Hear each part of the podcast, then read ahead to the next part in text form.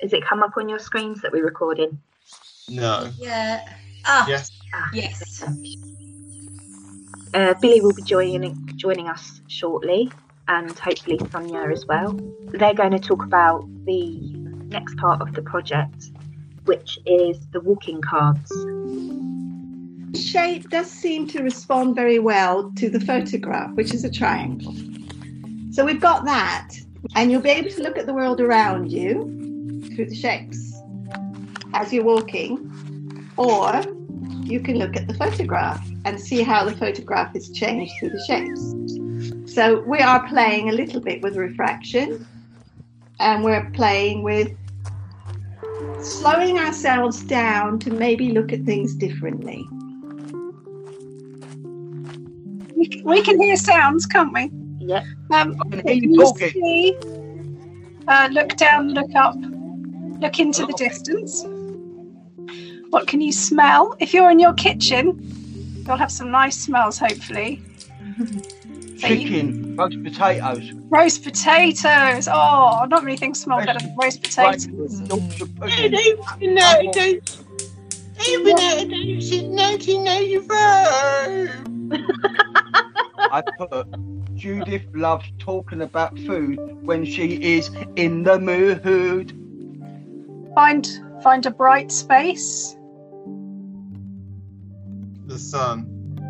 Yeah, go and stand in a patch of sunlight. So follow a sound. So they're they're all very simple things, but they're ways of getting us to walk and hopefully explore places that we know in different ways. That's turn 180 degrees. So when you're going for a walk and you pull this card out, you turn all the way around, then you go off in the other direction. I'd really like to know how you like to walk and where you like to walk as well, because that's a good way of thinking about Sonia was showing her communication card while we are on gold. She knows how to make us happy. How does it make you feel? We got a deal. Hey! Well communication card, basically, isn't it? I know what card you're missing. The holographic card. Oh, that would be good. That was really A. Pokemon holographic card. sometimes you get so used to where you are, you just don't look anymore because you're just so used to seeing it. And sometimes when you write things like, What can you touch? What can you smell? it makes you stop and see that place differently. Yeah. I think it's interesting what you said about slowing down because I find, for no good reason, I tend to, if I go to walk somewhere, I tend to walk really quickly. Hmm. And it's like the, the point of the walk is to get to the place when mm-hmm. actually I've had to walk slower recently. And it's also helped me to see more of what's around me.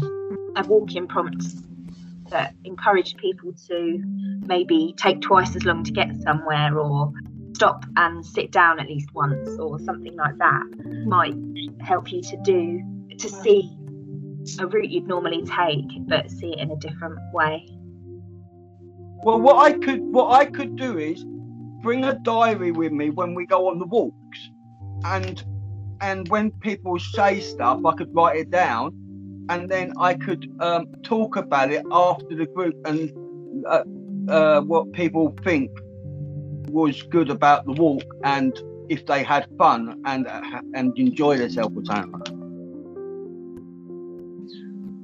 Right.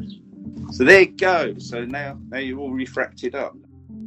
So the idea is that we will end up with your suggestion on a card, and we will get these cards printed with your suggestions on them.